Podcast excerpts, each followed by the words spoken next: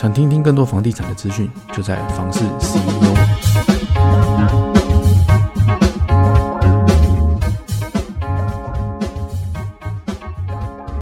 欢迎收听房市 CEO，我是七一。那我的频道呢，其实有一个礼拜的时间没有更新了，那真的非常抱歉哦。因为呢，其实这阵子呢，真的非常的忙碌。自从我开了频道之后啊，其实就有非常多的朋友呢，开始会问我一些呃房地产相关的资讯啦。那其实其中最热门的一个话题哦，就是最近可能即将要修法的一个叫做《平均地权条例》。这个条例的部分呢，我今天呢会花一点时间，然后来跟大家就是做一个说明，会简单讲啦，就是呃，包含说这个平均地地权条例啦，它主要是针对哪些的特定对象，然后而设立的法案嘛。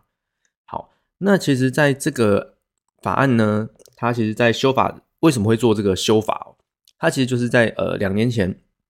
你知道那个那个时候预售屋转让的那个情形是。呃，我觉得非常夸张的哦，新闻都在报啊，包含说有些人可能连夜啦去排队，然后就为了去卡位，然后后续呢就是把这个卡到的位置嘛，然后高价转售出去。这个现象呢，其实就造就真正想要买房子的人，他买不到房子，甚至是他想要买房子就必须要加多少的价格上去才买得到。那当时其实是没有去。太多的限制这种行为，但是因为这个行为太泛滥了，然后造成了很多人其实就开始有一些争议嘛，会觉得说，哎，我是真的想买房子的，那为什么我不能够用原价去买到这个房子？我必须要加价。其实这种行为就已经造成很多人的困扰。那这些投机客呢，他就开始有利可图嘛，所以就他就是做了这件事情，那导致呢，现在我们的整个法案呢开始要做修法了。好，那。其实这个法案其实针对就是我们讲的投机客。什么叫投机客？投机客的意思呢，其实就是短进短出，就是我可能只是要短暂、短时间内我就要获利。那这个其实就会造成非常多可能市场上的一些平衡就会开始失衡嘛，就价格上面的浮动就会非常大，所以就会造成非常多的一个问题发生哦。那其实对于投资客，就是我要放长期投资的来说呢，这个法案对我们来说其实是没有太多的影响，所以这个大家其实不用担心，不要被这个呃修法的一个这个条例的部分啊，然后影响到你自己做这个决策的一个影响哦。好，那平均地权条例呢，它修法的重点，其实这边跟大家聊一聊。简单的说呢，就是虽然说这个部分条文呢，它的实施的日期。目前是行政院，它是还没有还没有公布它真正的实施的一个日期哦。但是呢，它的重罚炒作的行为呢，是已经在实施了。所以这个部分呢，其实呃，要请就是投机客的部分呢，或者是你本身有在做的，你一定要去遵守一下这个条例的部分哦。第一个就是换约转售门槛的限制，这个意思就是说，我们在预售屋啊。还有新建成屋的买卖的契约上面，呃，买受人除了配偶，还有直系或是二等亲内的旁系血亲之外啊，还有就是经过内政部公告的特殊情形之外，如果说今天你买受人在签约之后呢，受到一些强制执行，或者是重病长期的一个疗养，非自愿失业，或者是重大变故，以致你无力缴款的情况呢？是不可以转让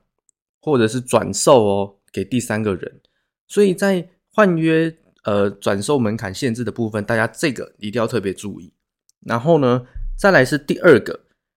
就是建商呢是不能同意或者是协助哦契约转转让或者是转售违规的部分呢，诶，它这个是我觉得是罚蛮重的啦，它是按我们的互动处罚。新台币五十万到三百万元不等，他这个就是要重罚重罚这种呃炒作行为嘛。然后再来呢，明确规范，若有散播不实资讯影响交易的价格，透过呢通媒啦虚伪交易的营造热销假象，比方说，呃，今天我有一个案子要开卖嘛，然后我就会开始哎，网络上会。做一些文章啊，炒作文章说什么？哎，这个很快就完销啦，可能秒杀建案啦，这种可能就是会营造这种热销的假象，然后利用一些违规销售的一个影响市场交易秩序，或是垄断转售牟利，这个部分真的要特别注意哦。那这个现象其实，在呃几年前就是有发生嘛，所以才会有这个条例出现，或者是以其他影响不动产交易价格或秩序的操作行为进行炒作，都可以按照交易的户，就是呃栋啊，就是几栋啊，或者是几几笔的这个数量呢，处罚新台币一百万至五千万元哦。呃，这个罚的真的是有点重，所以很明显就是政府呢，它就是要。开始要控制了，就是不能够这样子炒作，不要去短进短出这样子，然后造成呢真正想买房子的人买不到房子，然后再来政府期限没有改善是可以连续处罚的哦，直到你改正为止哦。意思就是说，你今天这些行为呢，它前面可能政府会先罚你一次，那你被罚了一次之后，你还是觉得哎，呃，对你对你来说没影响嘛，因为你有获利嘛，你可能又。呃，进行第二次、第三次，那就是一直发到你改正为止。它是没有没有一个呃没有一个期限的，它就一直发一直发，所以这个也要特别注意。那目的呢，是我们要呃政府呢是要遏止这种意图散播影响房价的不实资讯，营造热销的假象，或是透过违规销售红单，就是转红单，影响房市的交易。因为前阵子。呃，比方说，呃，新新竹的竹北好了，他那个时候就是因为有这个转红单的现象，然后他的房价呢是直接往上拉的，是拉很快哦。因为我举举例说，可能一平是三十万好了，我卡位，然后我转出转售出去呢，一平可能加个两万、三万，或是五万不等，就这样子一直炒作上来，所以这个部分这个行为其实是呃要特别注意的。然后呢，再来政府呢又建立了一个检举的奖金制度哦，这个不错。怎么说不错呢？其实针对一些检举达人啊，或者是对于这种呃情况，他是觉得呃看不看不下去了，所以他开始要检举嘛。那政府呢，就是给这些民众呢，会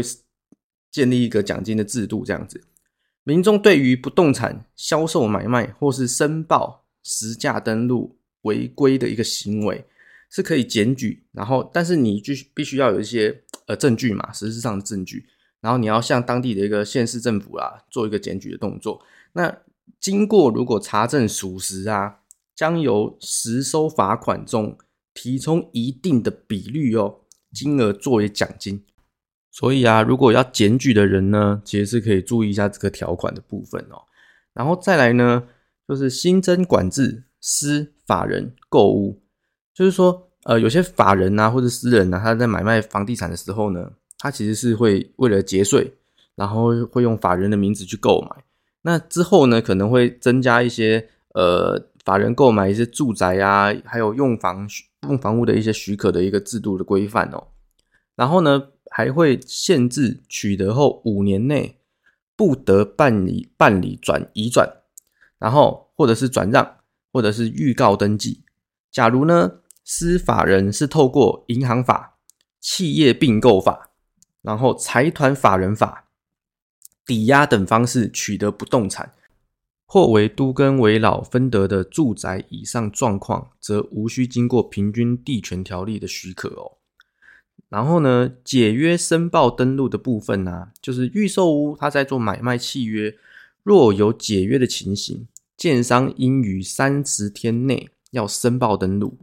违规者呢，将按栋数处罚新台币三万至十五万元。所以这个部分呢，呃，建商也要特别去注意到。然后政府呢，立法考量思考为有可能发生的经由解约转变成呃转让给第三人者啊，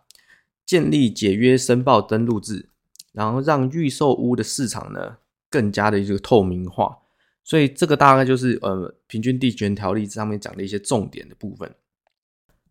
那我自己呢，其实是总结了以上的一些呃状况呢，就是总结了几条啦，就是我可能自己我也要注意的部分。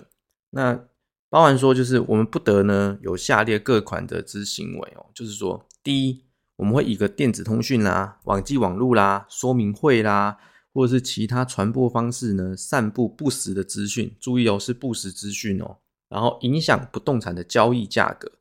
第二呢，就是与他人通谋，或者是做一些虚伪的交易，营造不动产交易之活络的一些表象。然后再来就是自行或是以他人名义或集结多数人违规销售、连续买入或加价转售不动产，而且是明显的影响市场的一个秩序，或是垄断转售牟利。直辖市呢，或者一些各县市啦，它的主管机关呢，得向呃前项之行为人或是相关第三人，呃要求查查询嘛，取阅有关文件或提出说明，受查核者不得规避、妨碍或拒绝哦。其实这些条款就是针对呃不动产的一个我们讲的就是呃平均地权条例这个部分，就是大家应该要注意的这些现象哦。那其实真正总结下来，就是对于呢，你如果是投资客的部分，其实是不用去担心这个的，因为投资的话，我这边个人建议呢，就是你一定要放六年了。那政府都已经明确，你看，比方说房地合一税有没有？政府就是很明确告诉你，呃，房价呢，我们不要让它涨太快，然后最少你就放个六年嘛。六年时间一到了，你的那个。税金的部分一定是最少的。那如果呢，这六年当中你又是自住，诶，你还有四百万的免税额哦。所以，呃，我们现在呢，其实政府立这个法案就是不希望你短进短出，因为短进短出造成的一个房地产的一个价格的浮动真的太大了。所以还是希望我们就是放长远一点点，放长久一点点，不要这么快就短进短出。所以对于对于一些投机客来说呢，这个法案其实就是对他们来说是比较有一些伤害性的。好，那以上呢这些其实大家有空的话自己也可以去做一些功课。那呃日后呢，其实我会在这个频道再分享一些，就是呃当下呢其实大家最在意的一些话题啦，最想了解的一些呃法案的内容。那当然这些法案的内容呢，毕竟我不是专业的。我一定会跟一些法务啦，或者是地震室啦做一些求证，然后再来跟大家做一个分享。好，那以上的内容呢，其实我讲的其实有点官方。那如果你想要更了解的话呢，我也建议你可以自己去做一些功课哦。好，那这一次呢，我们这一集的内容呢，大概就到这边了。今天最主要就是跟大家分享怎么叫做平均地权条例。那不用担心，也不用害怕。那如果今天呢，你是做一个长期投资的话呢，你完全不需要担心这个条款。那如果你是做一个短期操作的话呢，你可能要多注意一下这个条款喽。好，那还没订阅我们的呢，请赶快订阅我们。那你在每周的更新呢，就可以第一时间收到我们的资讯哦。好，那房事 CEO，我们下次见。